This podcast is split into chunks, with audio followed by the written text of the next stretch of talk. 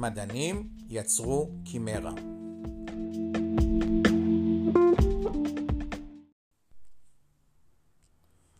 מפחים! צעקו הכותרות בעיתונים. מדענים יצרו עובר כליים של קוף ואדם. זאת הייתה הכותרת בעיתון ישראל היום בשבוע האחרון.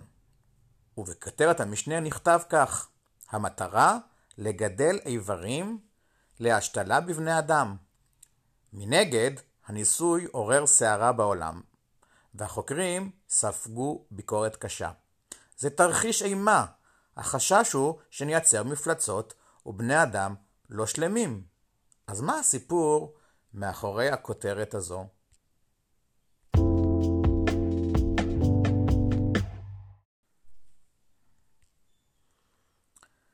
אז צוות מדענים אמריקני וסיני ממכון מחקר בקליפורניה, אשר ביצעו את המחקר בסין, כי שם הפיקוח האתי רופף.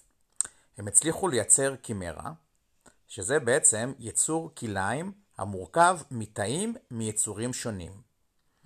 איך עשו את זה אתם שואלים? אז ככה, הם הצליחו להשתיל תאי גזע אנושיים בעוברים של קוף מקוק, ואפשרו להם לגדול מחוץ לרחם במשך כ-20 יום. בסוף הניסוי שרדו, שרדו 19 עוברים. מה הייתה המטרה של הניסוי אתם שואלים? אז אם וכאשר יבשיל ההליך הטכנולוגי הזה, הוא עשוי להביא בעתיד לגידול בעלי חיים קימריים, ומהם יקצרו איברים המיועדים להשתלה. האיבר המיועד להשתלה יישא מטען גנטי של התורה, של הנתרם, ובכך יקטין את הסיכון בתחיית האיבר.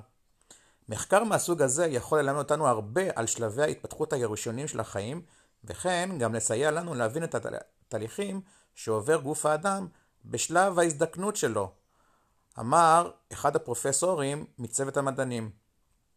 המחקר שלנו, כך אומר הפרופסור, מאפשר לראשונה הצצה חסרת תקדים אל שלבי ההתפתחות הראשונים של העובר האנושי ברחם. הניסוי כאמור נערך בסין, שם הפיקוח האתי הדוק פחות, ונשאלת השאלה האם מתקיים בכלל בעולם המדעי דיון אתי מספק וממצה בסוגיות האלה. אבל לא נדון כאן בסוגיות האתיות, אלא נבהיר מספר מושגים ביולוגיים הקשורים לסיפור.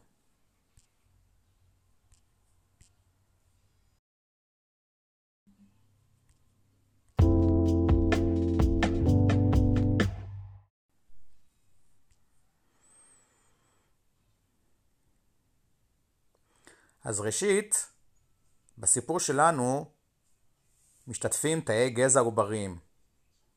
מה זה בכלל תאי גזע עובריים, ומדוע המדענים חוקרים אותם המון? אז תאי גזע עובריים הם בעלי פוטנציאל מחקרי וקליני גדול בשל יכולתם להתרבות לאורך זמן רב, והם נשארים במצב לא ממוין. כלומר, נמצאים במשל... בשלב הראשוני. ואחר כך הם יכולים להתמיין ולהתפתח לכל סוג תא בגוף. תאים אלו שומרים על יכולתם להתמיין למגוון רחב של סוגי תאים, תאי עצב, תאי שריר, תאי עצם, תאי דם ועוד. והיכולות הללו מעניקות את התקווה כי באמצעות תאי גזע עובריים נוכל להעמיק את המחקר אודות רקמות שונות בגוף האדם, ובעתיד אף לבצע השתלות של תאים ממוינים באיברים חולים. אבל לפני שנמשיך עם ההסבר על תאי הגזע, קצת הסבר על שלבים הראשונים בהתפתחות העוברית. כאשר תא זרע וביצית מתלכדים בשלב ההפריה, כל אחד מהם מכיל מחצית מהמטען הגנטי של העובר. הזרע מכיל את המטען הגנטי מהאבא, והביצית מכילה את המטען הגנטי מהאיבא. לאחר ההפריה מתחיל שלב של הכפלת המטען הגנטי בביצית המופרית וחלוקת התא לשניים, וחוזר חלילה במשך כמה ימים. ההתפתחות העוברית מתחלקת לשני שלבים עיקריים.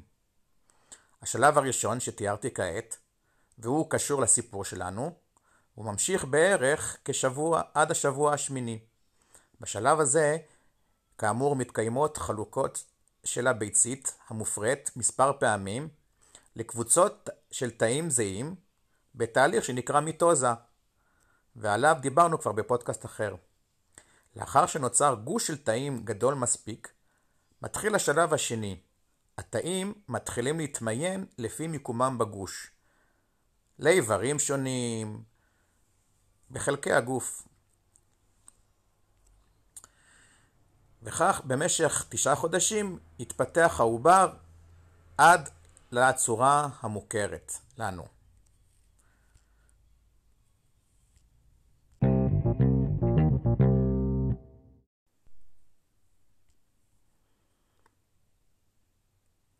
אז בואו נחזור לשלב הראשון של ההתפתחות העוברית, כאשר התאים מתחלקים ואינם ממוינים עדיין.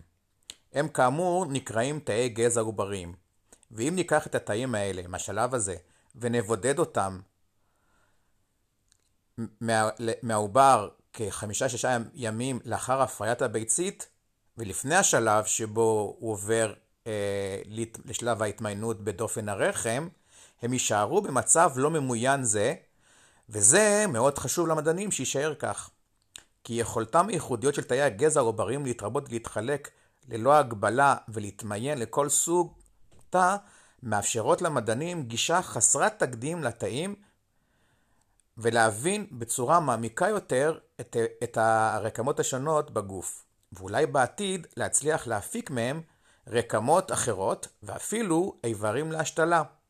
למשל, הם יוכלו לשמש כדי לתמוך באיברים אשר נפגעו ממחלות שונות. לדוגמה, בסוגי סכרת מסוימים נפגמת היכולת של תאי הבטא בלבלב לייצר אינסולין.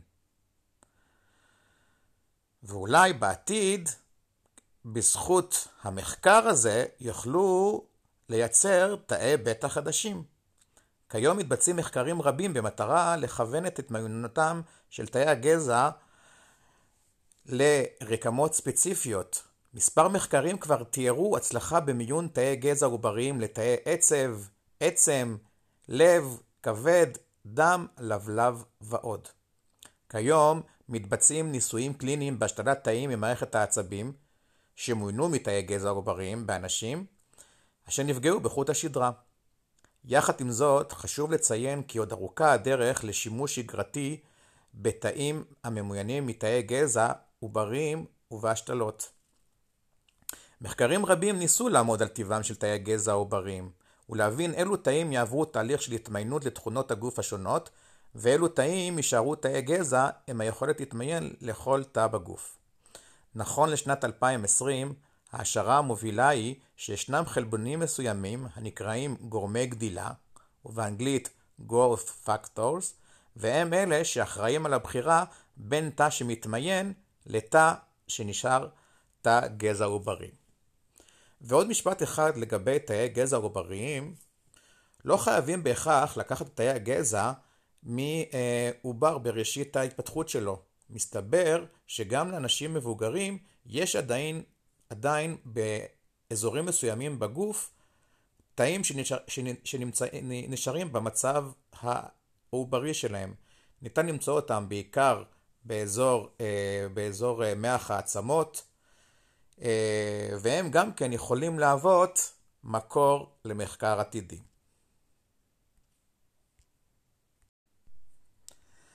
אז אחרי שהסברתי על תאי גזע, בואו נחזור לסיפור שלנו על הקימרה בין התאים האנושיים לתאי קוף המקוק. פה נכנס מושג אחר מתחום ההנדסה הגנטית, וליתר דיוק מתחום השיבוט הגנטי. אם אתם מכירים את הסיפור של הכבשה דולי, אז הסיפור כאן די דומה, ואולי כדאי שאקדיש פודקאסט לסיפור על הכבשה דולי בפעם אחרת. אבל בואו ננסה לתמצת את שני הסיפורים הללו. הם מבוססים על רעיון של הפריית המבחנה, שלמי שלא יודע, בשיטה זו מחדירים את הזרע לביצית בתנאי מעמדה, בתוך מבחנה באופן מלאכותי, ולא באופן טבעי על ידי מגע מיני. על בסיס שיטה זו שיפטו את הכבשה דולי ב-1996, וכך גם ייצרו את הקימרה בין תאי הגזע האנושיים, אשר החדירו אותם לתוך ביציות של קופי המקוק. וכאמור, הביציות הצליחו לשרוד במשך 20 יום. והניסוי הזה הוא אבן דרך חשובה בתהליך זה של הנדסה גנטית.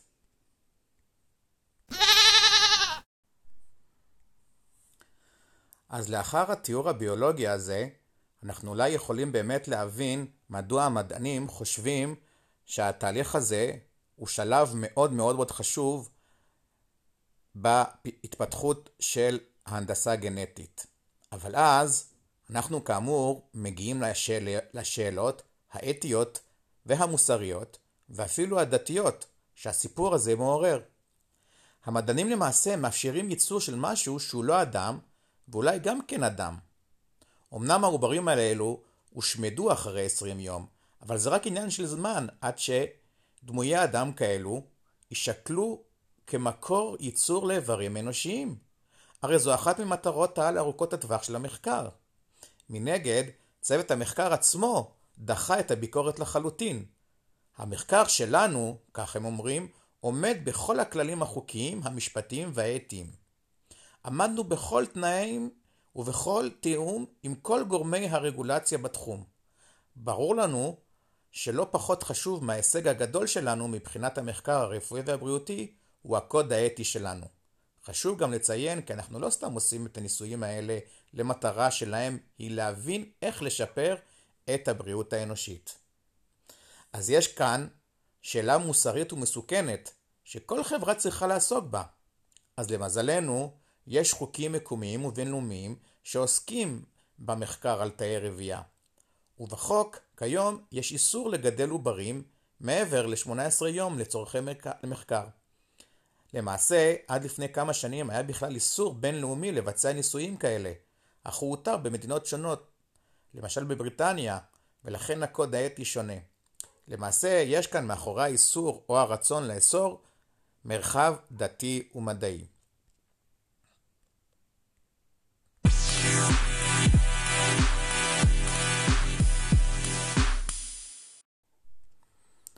אז כאמור, יש גם שאלה דתית בנושא הזה. אחד הרבנים שנשאלו על הנושא הזה הוא הרב יובל שרלו, חבר בוועדות שונות של משרד הבריאות וראש הדסק לאתיקה ודתות במרכז לאתיקה בירושלים וראש תחום אתיקה בארגון רבני צוהר. וכך הוא אומר, אני מבין את הפיתוי לעשות מחקרים כאלה. מדובר גם בסקרנות ורצון להפיק מעצמנו את כל מה שניתן מבחינת הידע האנושי וגם יש צורך ממשי להתגבר על החוסר הנברא באיברים להשתלה. אם קיימות, קיימת האפשרות לייצר איברים כדי להציל בני אדם, אז הטכנולוגיה הזו מבטיחה מאוד. אולם, מול שני עקרונות האלו, יש צריך לשאול את עצמנו, האם אנחנו שמים גבול למדע? האם יש אתיקה של המדע וג... אה, ששמה יהיה אסור? למשל, איסור כליים, שאוסר להרכיב הרכבות מסוימות ממקורות שונים, אבל גם בלי כניסה לעולם הדתי, צריך להגיד שאנו מכניסים את עצמנו לסיכונים עצומים של הנדסה אנושית, של ייצור המוני של דמויי אדם. עד כאן דבריו של הרב יובל שרלו.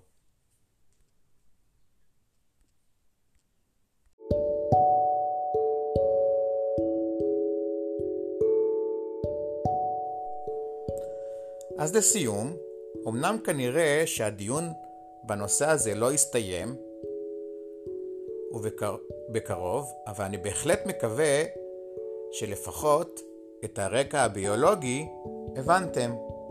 להתראות.